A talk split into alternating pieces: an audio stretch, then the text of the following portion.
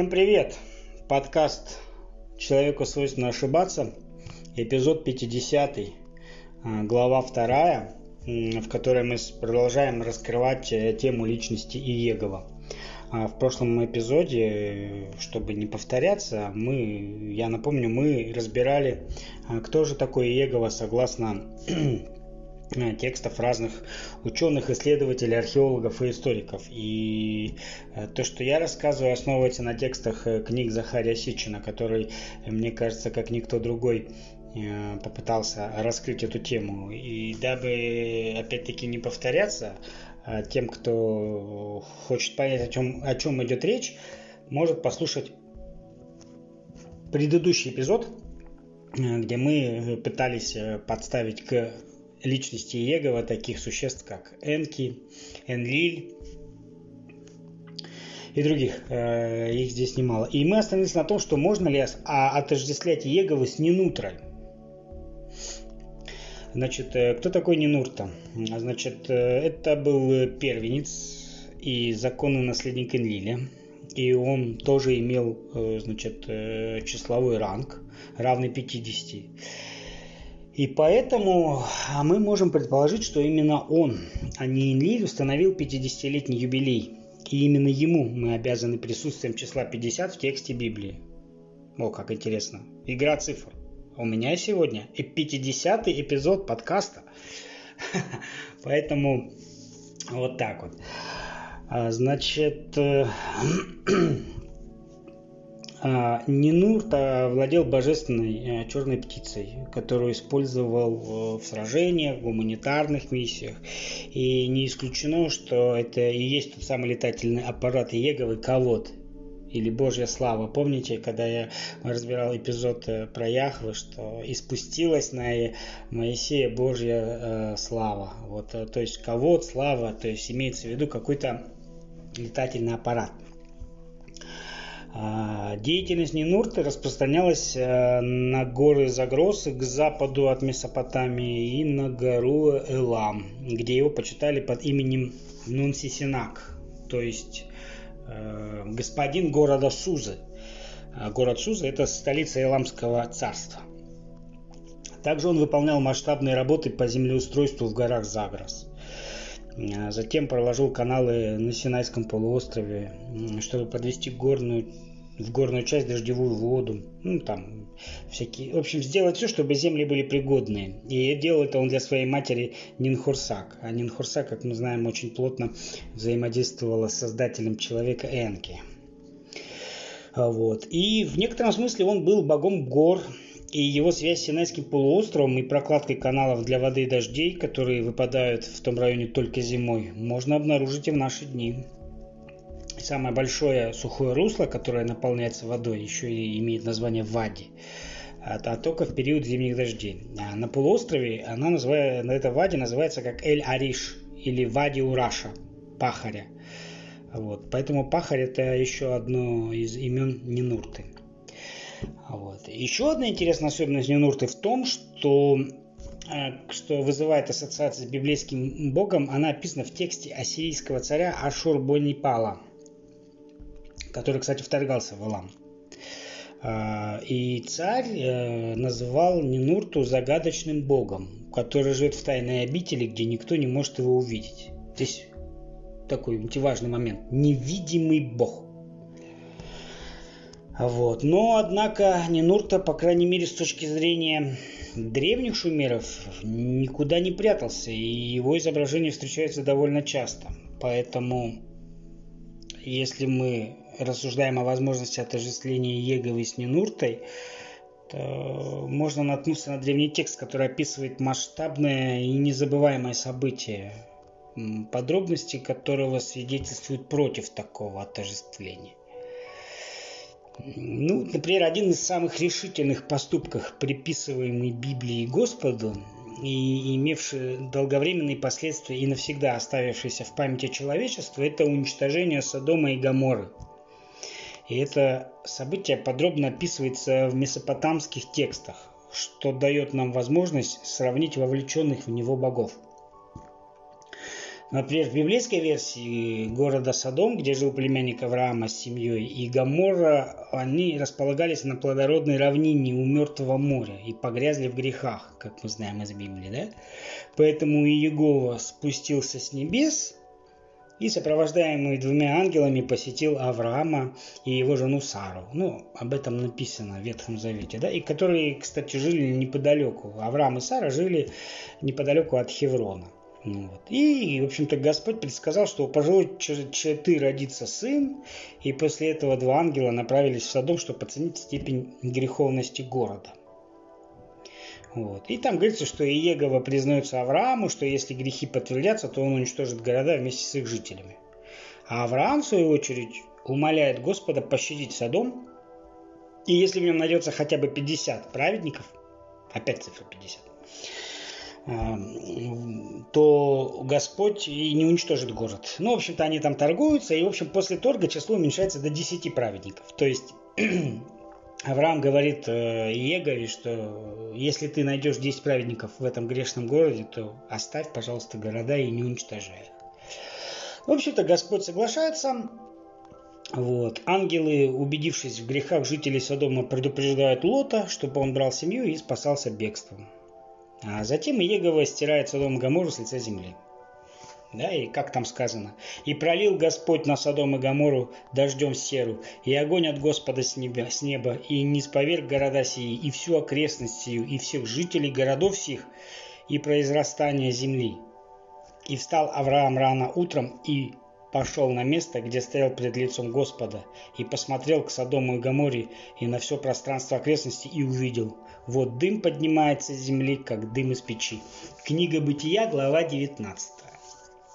Но при этом то же самое событие описано в месопотамских хрониках как кульминация попыток Мардука захватить власть на земле. А, как мы знаем, вынужденный жить в ссылке Мардук поручает своему сыну Набу вербовать э, его сторонников на востоке Азии.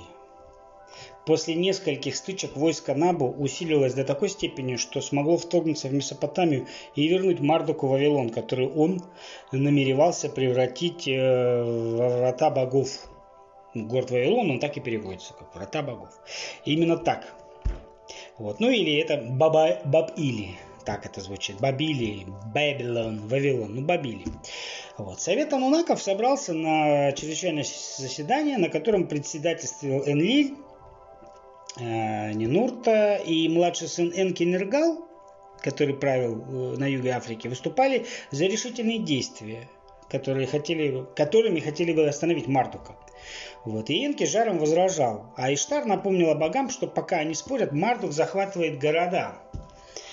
Вот. Арестовывать Набу не удалось. Он ускользнул от направленных к нему эмиссаров и скрылся в одном из так называемых городов грешников.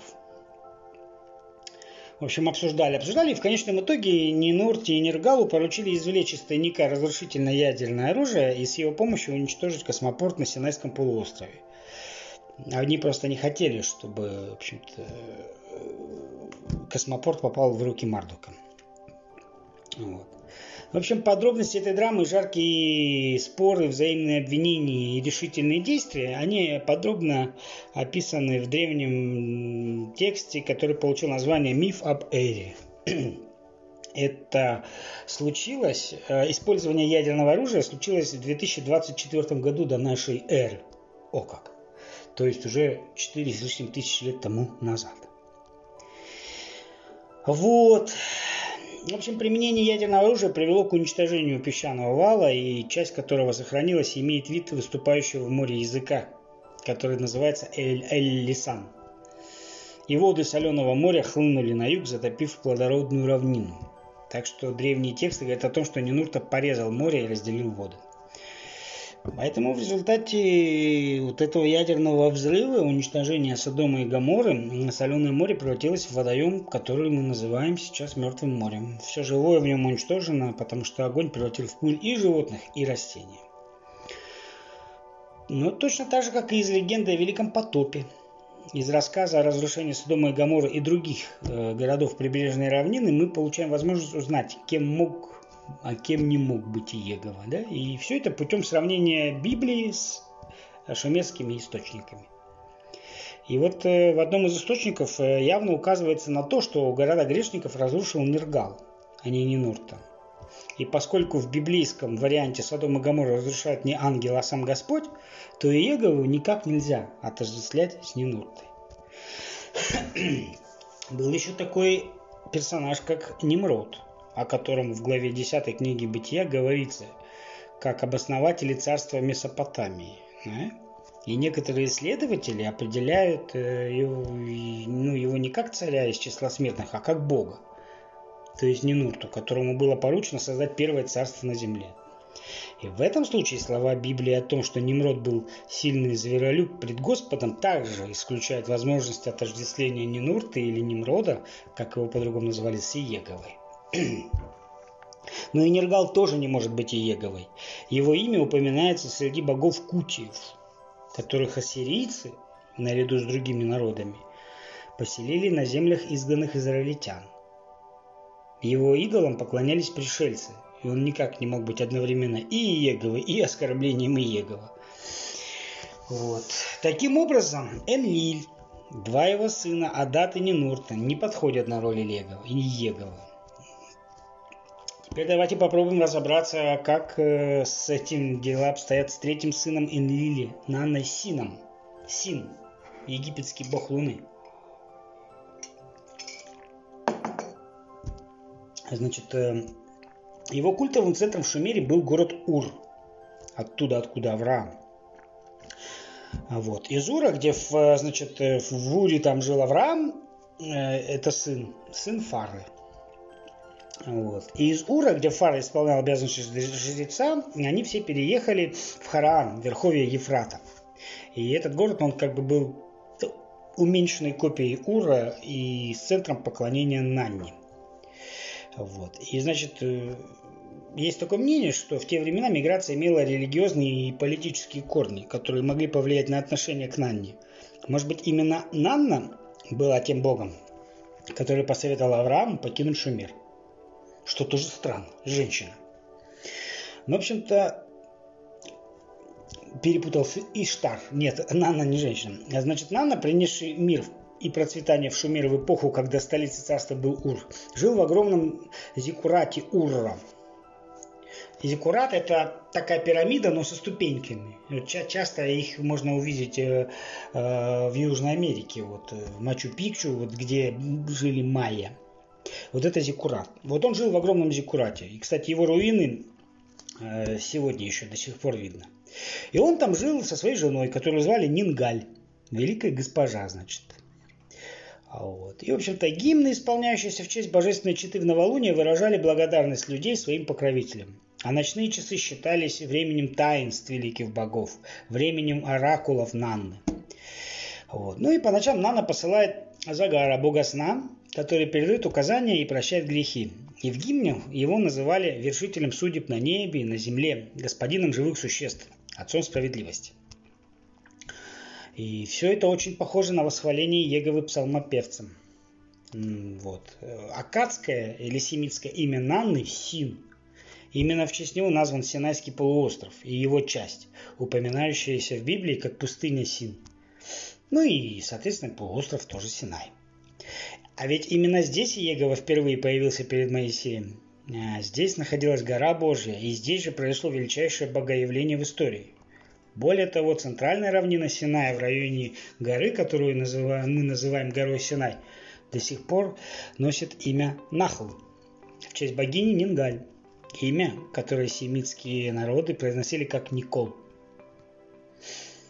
Значит ли, что Иегову правомерно отождествлять сином? Все может быть.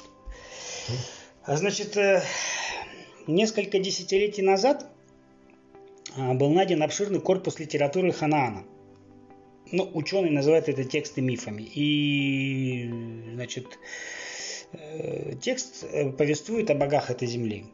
Выяснилось, что верховный бог Бал, имя Бал происходит от им, произошел от термина господин, не был полностью независим от своего отца Эла. А вот на древнееврейском языке Эл – это значит Бог. Элохим Элох, Аллах, Это все тот же корень. Но вот в этих текстах Эл изображен как ушедший на покой Бог, который вместе с женой Ашерах жил в безлюдной местности, там, где встречаются две воды. И если мы обратимся к книге Захария Сичина «Лестница в небо», то там можно это место идентифицировать. И это место находится как южная конечность Синайского полуострова, где соединяются два залива Красного моря, вдав, вдав, вдавающиеся, ну, вдавливающиеся, дающиеся в сушу. И вот это обстоятельство, а также некоторые другие соображения привели нас к выводу, что ханаанский Эл – это никто иной, как удалившийся отдел Син, он же Нан, и один из аргументов в пользу этой гипотезы стало существование культового центра Нанны или Сина на перекрестке древних торговых путей. И, кстати, этот город, он существует по сей день, и называется он Иерихон. Может, такой слышали. Иерихонская труба. Вот. Но его библейско-семитское название дословно переводится как «город бога Луны». И кроме того, племена к югу от Ханаана стали называть своего бога Аллах – Эл по-арабски. Причем символ Бога в исламе – полумесяц. Опять пересечение с Луной. Вот. Но если удалившийся отдел богом Элом из хананских текстов действительно был Син, то этому есть объяснение. Потому что из шумерских текстов, рассказывающих о разрушительном воздействии радиоактивного облака, двигающегося на восток и достигшего Шумер, его столицы Ура, мы знаем, что Син – отказался покидать любимый город и серьезно заболел и был частично парализован.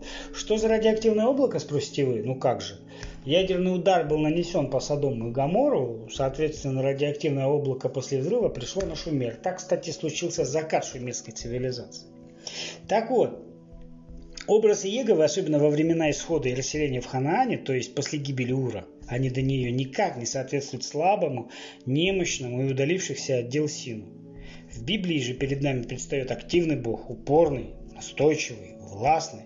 Он сокрушает богов Египта, насылает чуму, отправляется с, поруч... отправляется с, с поручениями ангелов, летает в небе. Это вездесущий Бог, творящий чудеса, исцеляющий больных, божественный архитектор. И как бы ни одно из этих качеств не свойственно Сину. А поклонение Сину и страх перед ним были обусловлены связью с небесным аналогом, с Луной.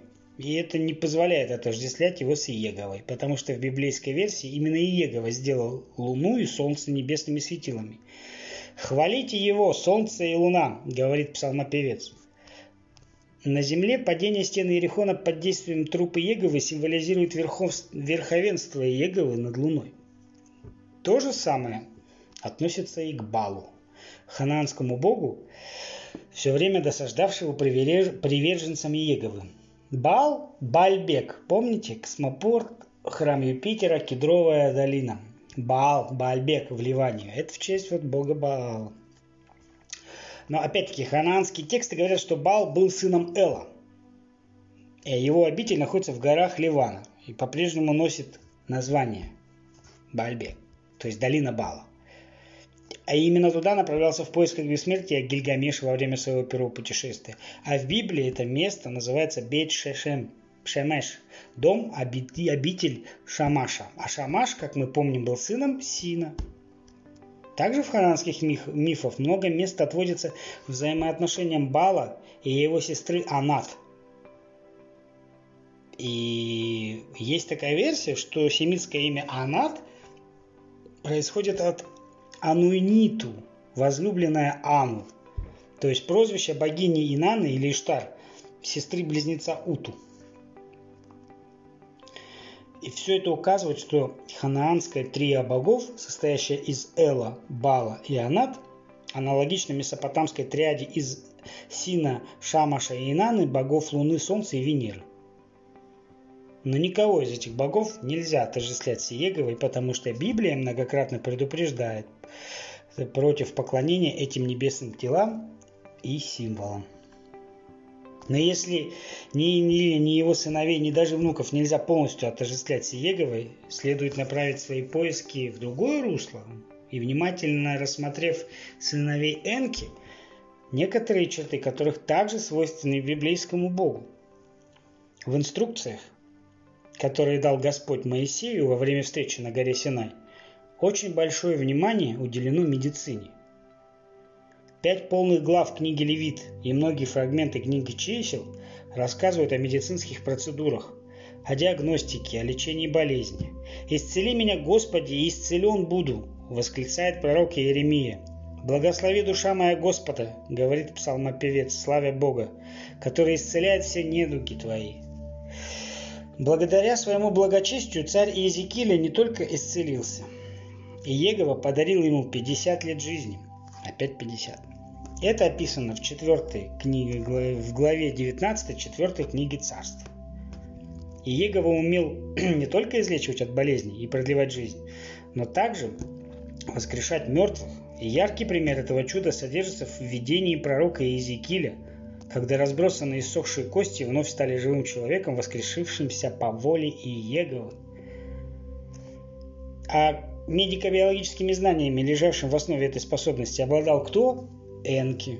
Он передал эти знания двум сыновлям Мардуку, в Египте он известен как Ра, и Тоту. Египтяне называли его Техути, а шумеры Нингизида. Нингизида. То есть господин древа жизни. А что касается Мардука, то многие вавилонские тексты рассказывают о его способности исцелять больных. Однако В этом можно узнать и из его жалоб отцу. Энки не обучал Мардуку искусству воскрешать мертвых. Тот, обладавший такими знаниями, использовал их для воскрешения Гора, сына бога Осириса, и его сестры жены Исиды.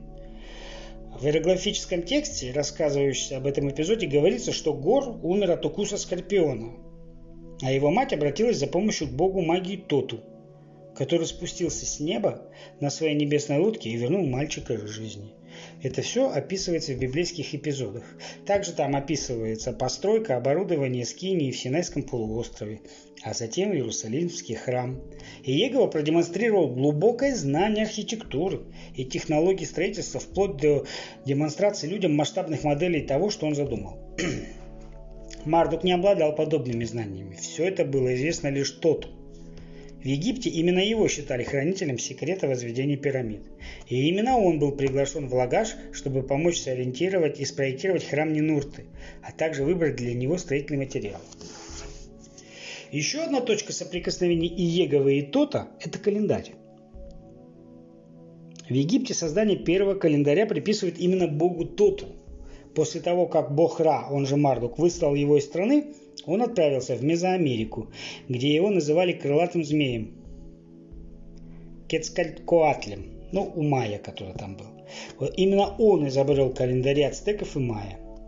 Сведения, содержащие в библейских книгах Исход, Левит и числа, не оставляют никаких сомнений, что Иегова не только перенес празднование Нового года на седьмой месяц, но также вел понятие недели, субботы, праздников – Врачеватель, способный воскрешать мертвых, спускавшийся на землю в небесной лодке, божественный архитектор, великий астроном и изобретатель календарей. Все эти атрибуты присущи Тоту и Иегове. Значит, Иегова все-таки это бог тот? Что мы еще знаем о Тоте? Бог тот был известен в Шумере, но его не считали одним из великих богов, и ему не подходит, не подходит имя и Авраам, и священник Иерусалимский Мельхиседек – Кроме того, он был богом Египта. Поэтому принадлежал к числу тех, над кем Иегова вершил свой суд. То-то почитали в Древнем Египте, и ни один фараон не посмел бы ослушаться его. Однако, когда Моисей и Аарон пришли к фараону и сказали, «Так говорит Господь, Бог Израилев, отпусти народ мой, чтобы он совершил мне праздник в пустыне», фараон что ответил? Кто такой Господь, чтоб я послушался его голоса и отпустил Израиля? Я не знаю Господа и Израиля не отпущу.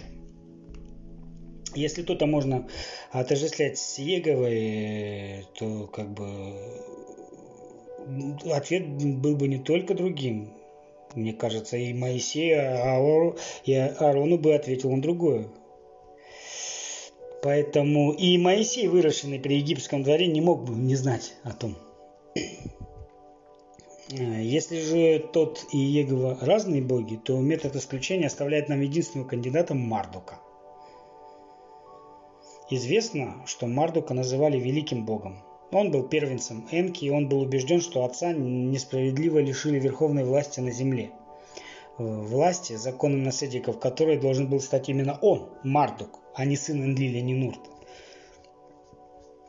Но, в принципе, атрибуты Мардука полностью совпадают с атрибутами Иеговы.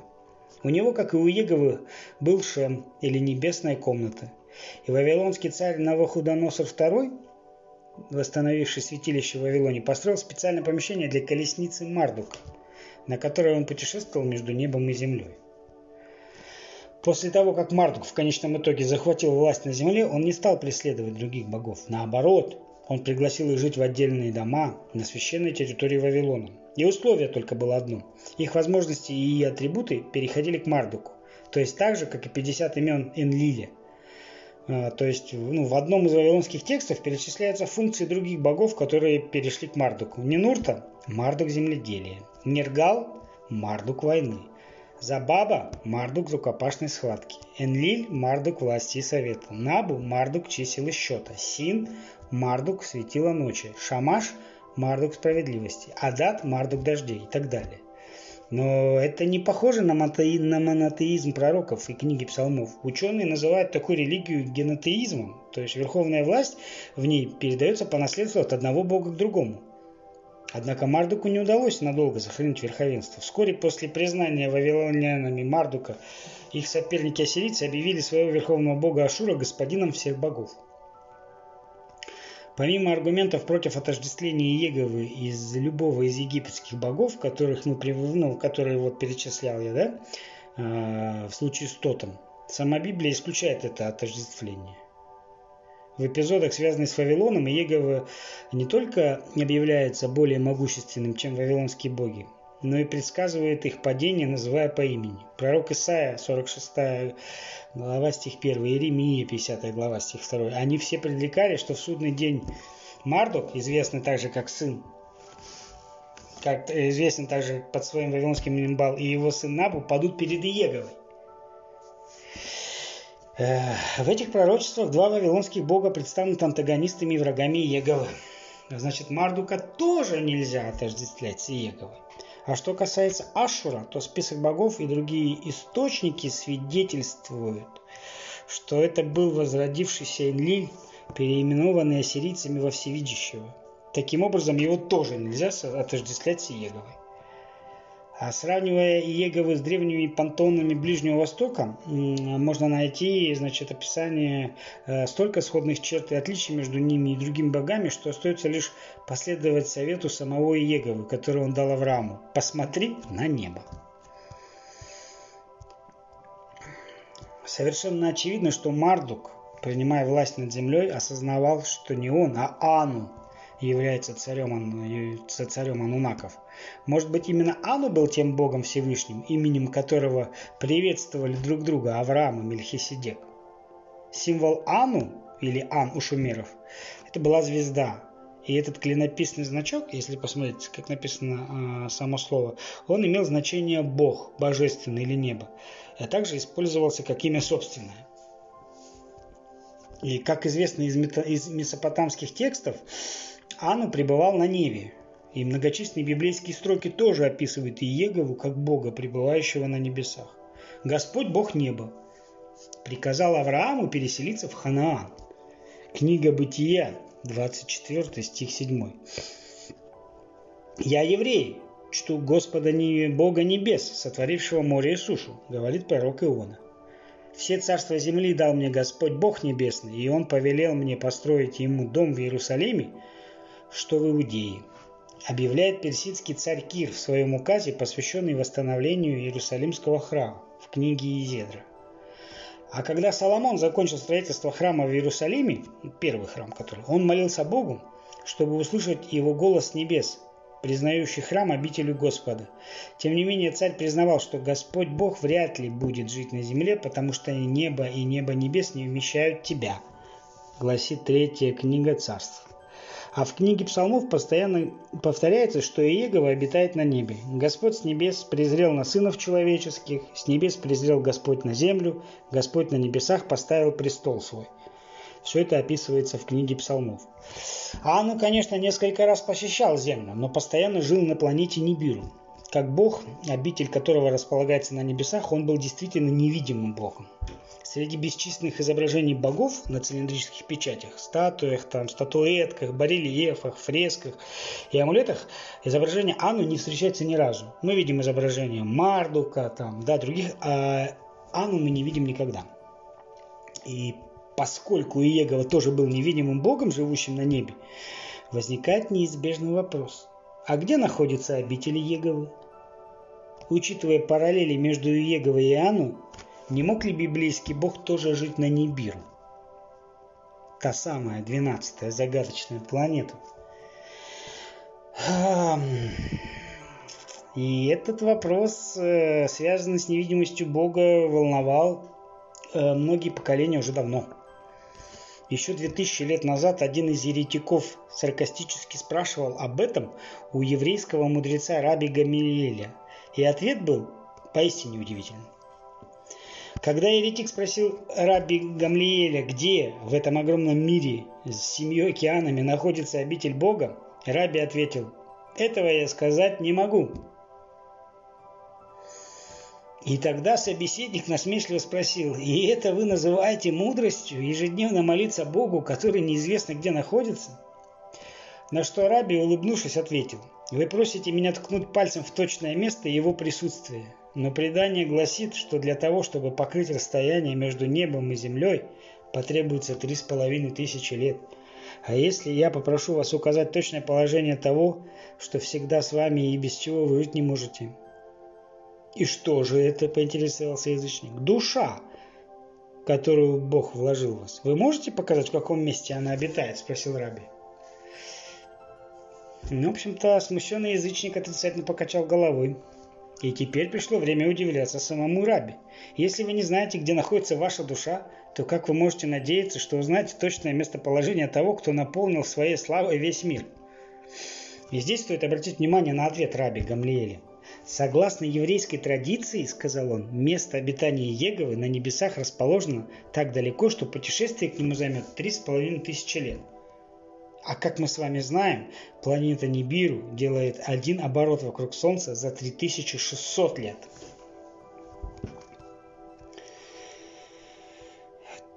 Поэтому первый момент. Второй момент. Э, до нас, до современных людей, не дошли тексты, описывающие жилище Анны на Нибиру. Но некоторое представление о нем можно получить из рассказа Адапы, из фрагментов э, других мифов и даже по ассирийским рисункам.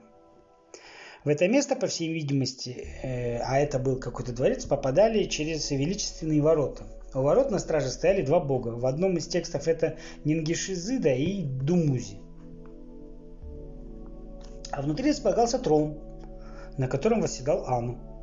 Энлили и Энки, когда они прилетали на Нибиру, или когда сам Ану посещал землю, располагались по обе стороны трона, с трона с небесными символами в руках. В древнеегипетских текстах пирамид, описывающих вознесение умершего фараона в небесную обитель Бога, на том, что поднимает вверх ну, какой-то аппарат, говорится, врата неба открыты тебе, двери свода небесного распахнуты пред тобой. После этого четыре бога жезлами объявляют о прибытии фараона на вечную землю. В Библии же Его также представляется сидящим на троне в окружении ангелов. И Иезекииль рассказывал о том, что видел Господа на престоле внутри огненной колесницы. Господь престол его на небесах, подтверждает книга псалмов. Пророки описывали Господа, сидящего на небесном престоле. Пророк Михей, современный Килии, говорит царю Иудеи, жаждущему получить божественный оракул. Третья книга Царств, глава 22.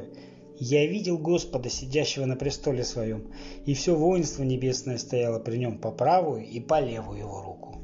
А пророк Исаия в главе 6 рассказывает о видении, посетившем его в год смерти царя Озии.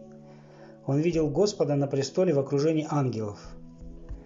Видел я Господа, сидящего на престоле высоком и превознесенном, и края рис его наполняли весь храм. Вокруг него стояли серафимы, у каждого из них по шести крыл – Двумя закрывал каждое лицо свое, и двумя закрывал ноги свои, и двумя летал.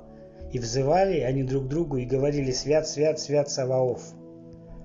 Более того, Библия не ограничивается общими фразами и называет точное место обитания Господа – Алам. «Престол твой утвержден из кони, ты из Алам», сказано в книге Псалмов. «Ты, Господи, пребываешь в Алам», подтверждает книга «Плач Иеремии». Но это не традиционный перевод, а в каноническом переводе версии в Библии строка из книги Псалмов выглядит следующим образом. «Престол твой утвержден из кони, ты от века». А в книге Плача Ремии сказано «Ты, Господи, пребываешь во веки». Современные переводчики, идя по стопам древних, переводят слово «алам» как «вечный» или «вечный». При этом они спорят, считать ли это прилагательным или существительным. Ну, новейшие исследования признают слово «алам» именем существительным, то есть означающим «вечность». Также в оригинале Библии, отличающемся строгостью терминологии, для обозначения этого понятия используются другие слова. В книге псалмов есть такая фраза «Доколе, Господи, будешь скрываться непрестанно», где мы встречаем слово «нецах». Значение вечности имеет и слово «ад». Слово же «алам» нередко сопровождающееся прилагательным «ад», чтобы подчеркнуть вечную сущность и является существительным, которое происходит от корня «исчезать». Библейские строки, в которых присутствует слово «Алам», не оставляет сомнений о том, что это не абстрактное, а конкретное слово. «Ты из Алам», — говорит псалмопевец, имея в виду некое тайное место. Именно поэтому Господь и невидим. И э, это место, оно представлялось реальным во второзаконии и в книге пророка Авакума где говорится о холмах Алам, и Исаия упоминает о пламени Алам, и Иеремия говорит о путях Алам, и называет Иегову царем Алам. Также называет Иегова и книга псалмов. Псалмопевец упоминает о дверях Алам, которые распахиваются пред Господом, когда он прибывает на небо в своей небесной лодке или ководе. И вот в этой связи вспоминаются шумерские тексты, рассказывающие о воротах в обитель Анну, а также врата неба из древнеегипетских текстов. «Поднимите врата верхи ваши, и поднимитесь, двери вечные, и войдет царь славы. Кто сей царь славы? Господь крепкий и сильный, Господь сильный в брани. Поднимите врата верхи ваши, и поднимитесь, двери вечные, и войдет царь славы. Кто сей царь славы? Господь сил, он царь славы. А в книге Исаия говорится о Господе Боге Алам, и его слова перекликаются со словами Авраама в книге Бытия о том, что он призвал там имя Господа Бога Алам. Неудивительно, что завет, который был заключен Господом с людьми и небесным знаком, которого стало обрезание, обязательно для Авраама и его потомков а, назван Иегой заветом Алам. «И будет завет мой на теле вашим заветом Алам» в книге Бытия. Вот. С учетом того, что составители Библии, пророки и псалмопевец были хорошо знакомы с месопотамскими мифами и астрономами, было бы странным не обнаружить в Священном Писании знания о такой важной планете, как Нибиру. И как показывает исследование, в Библии действительно упоминается о Нибиру. Здесь она называется Алам, исчезающая планета – так значит ли, что Иегова это Ану? Или не кажется? Давайте еще поразмышляем дальше. Библия не только изображает Иегову царствующего в своей небесной обители, подобно Ану, но и называет его царем земли и всего, что находится на ней, тогда как Ану передал управление землей Энлилю. Анну посещал Землю, но в большинстве текстов эти посещения описываются как просто государственные визиты или инспекционные поездки, которых нельзя сравнивать с активным вмешательством Иеговы в дела ну, там, народов и отдельных людей. Да? Более того, среди богов других народов Библия упоминает бога по имени Ан. О поклонении ему говорится в перечислениях э, четвертой книги царств. Там богов чужеземцев, которые ассирийцы поселили в Самарии и там он носит имя Анамелех, то есть Ану царь. В Библии также встречается имя Анани и место под названием Анатот в честь бога Ану.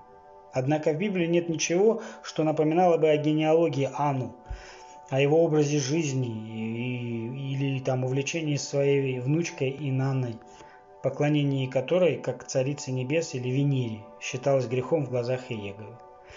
Таким образом, несмотря на определенное сходство, различия между Ану и Еговой слишком велики, чтобы их можно было отождествлять. Более того, с точки зрения Библии, Егова не просто царь Алам, подобно тому, как Анну был царем на Нибиру. Он неоднократно называется Богом Алам в книге Бытия и Богом Элагим, Элагим в книге Иисуса Навина. Предположение Библии, что Элогим, боги, анунаки имели бога, который на первый взгляд кажется невероятным, абсолютно логично. И если прочитать завершающую вот книгу а, из серии «Хроники Земли. 12 планета» Захария Сичи, Сичина, в которой рассказывается о планете Нибиру и о том, как прилетевшие с нее анунаки, они же библейские нефилим, создатели человечества, то формулируется следующий вопрос. Если нефилим действительно были теми богами, которые сотворили человека на Земле, можно ли утверждать, что сами они появились на 12 планете исключительно в результате эволюции? Ведь если они создали нас, то их же тоже кто-то создал. Кто создал анунаков или нефилим на их родной планете? Ответ можно найти в самой Библии. Иегова был не просто Бог великий и Царь великий над всеми богами, книга псалмов. Он пребывал на Небиру еще до того, как там появились Нефилим. Валам перед богами. Так сказано в Псалме 61. Точно так же, как анунаки появились на земле раньше человека, и Егова на Нибиру Алам был раньше анунаков. То есть Создатель предшествовал творению. И кажущееся бессмертие богов анунаков – это всего лишь очередная продолжительность жизни, очень большая, обусловленная тем, что один год на Нибиру составляет 3600 лет. А на самом деле они рождались, старели и умирали. Просто временные мерки, применимые к Алам, прекрасно осознавали и пророки, и псалмопевец.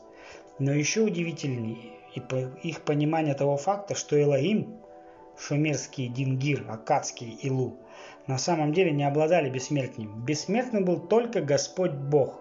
Так, например, в Псалме 82 рассказывается, как Иегова вершит суд над Элогим и напоминает им, что они боги, тоже смертны. Бог стал в сонме богов и среди богов произнес суд. «Я сказал, вы боги и сыны Всевышнего, все вы, но вы умрете, как человеки, и падете, как всякий из князей».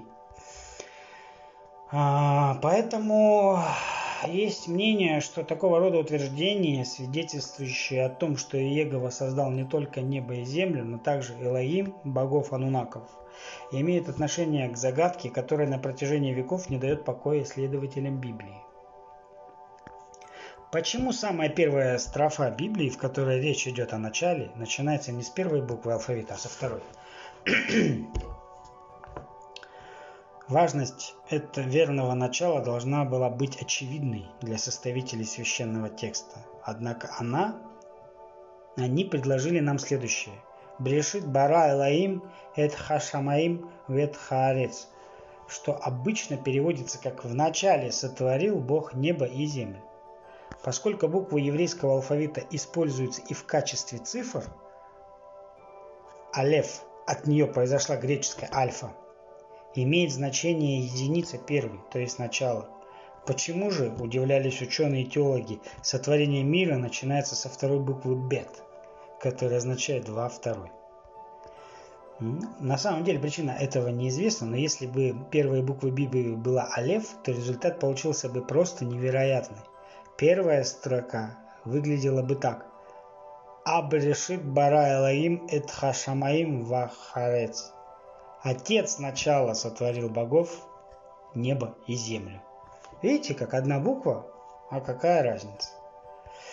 Поэтому мы-то с вами можем только догадываться, почему составители Библии, которые, как считают ученые, канонизировали Тору и первые пять книг Библии, во время Вавилонского плена пропустили букву Алеф. Может быть, они хотели избежать преследователей со стороны поработителей. Ведь из-за утверждения, что Иегова создал богов Анунаков, значит и Мардука. Но не подлежит сомнению, однако, что когда-то первый стих Библии начинался с первой буквы алфавита – а наша уверенность основана на строках из Апокалипсиса, Откровения Иоанна Богослова Новом Завете. Ведь там есть слова «Я есть Альфа и Омега, начало и конец, первый и последний». Ну, в общем, игра слов здесь, э, игра букв, и тут мы уже точно никогда э, не узнаем, почему так происходит. Поэтому в этом месте все-таки завеса тайны нам не откроется. Но все-таки в завершение, дабы не утомлять вас сильно, хотел бы э, последние мысли до вас донести. В общем-то, в Библии не меньше 11 раз говорится об обителях, землях, царствах егов и используется термин «аламим», то есть множественное число «аталам». Таким образом, эта обитель или земля или царство, оно включает в себя множество миров. Это, наверное, и есть распространение власти Господа от национального Бога к судье всех народов за пределы земли и Небиру и к небесам небес. Второзаконие, третья книга царств, книга Паралипоменон, и, э, которая охватывает не только Солнечную систему, но и далекие звезды, говорится во Второзаконии и Экклезиасте. Таким образом, мы начинаем понять, что Егова – это образ космического путешественника – все остальные небесные планетарные боги Нибиру, изменившие нашу Солнечную систему и изменяющие Землю при каждом сближении Анунаком Элагим, человечество и народы являются его проявлениями и его инструментами, исполняя при этом всеобщий и вечный божественный смысл. В каком-то смысле он, они все его ангелы, и когда придет время жителям Земли углубиться в космос и сделать в другом мире то, что Анунаки сделали в нашем – то они тоже всего лишь исполнят предначертанное им. Этот образ универсального Бога лучше всего выражен в гимне «Адон Алам», который исполняется в синагогах и в праздники по субботам, а также во время ежедневных, ежедневных служб. Владыка мира был царем до сотворения всего. Когда ждал миру бытие, царь стало именем его. Когда все кончится, его прибудет царство одного. Он был, он есть и навсегда великолепие его и он един, и нет других ему подобных ничего. Он без начала, без конца, и власть, и сила, все его. Вот такая вот... Э, такой эпизод был 50-й, где я пытался вам раскрыть личность Еговы. И отталкиваясь на книги Захария Сичина, тем, кому интересна эта тема, вы можете почитать эти книги, они в свободном доступе. Если вам надо, я могу вам скинуть ссылки на эти книги. Если вам интересна эта тема, я думаю, что ознакомившись с этими книгами, вы узнаете многого, и у вас возникнет очень много вопросов. И, в общем-то, как говорится, по скриптам. По мнению самого Захария Сичина, именно переход от поклонения представителям пришельцев к религии, основанной на вере в их мудрого создателя, стал ну, грандиозным толчком к стремительному прогрессу человечества. А, божество-прародитель Анунаков Апришит позднее стал известен на земле под именем Иегова. С другой стороны, очень интересно то, что говорил об Иегове сам Иисус. О ведах сказано, что зло всегда запряжено в повозку добра. Поэтому а, что хочется сказать? Хочется сказать э, такими фразами. «Сущий послал меня к вам, Потому Библия и начинается именно с буквы «Бет», второй дом. «Отец, я задумался творить свой мир. Ты не владеешь силой любви, чтобы творить, но если решил, быстро делай то, что задумал». На сегодня у меня все. Я надеюсь, вам понравился тот цикл а, эпизодов, в котором я рассказывал о том, что происходило на нашей планете давным-давно, откуда все пошло. я в своих эпизодах еще буду обращаться к этим темам, но так глубоко углубляться я уже не буду, потому что это будет уже как бы самый повтор.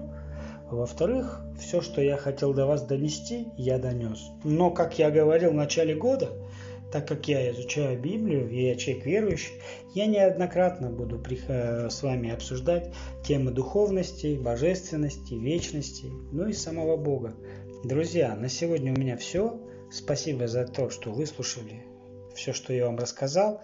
Я с вами не прощаюсь. Это был 50-й эпизод подкаста «Человеку свойственно ошибаться».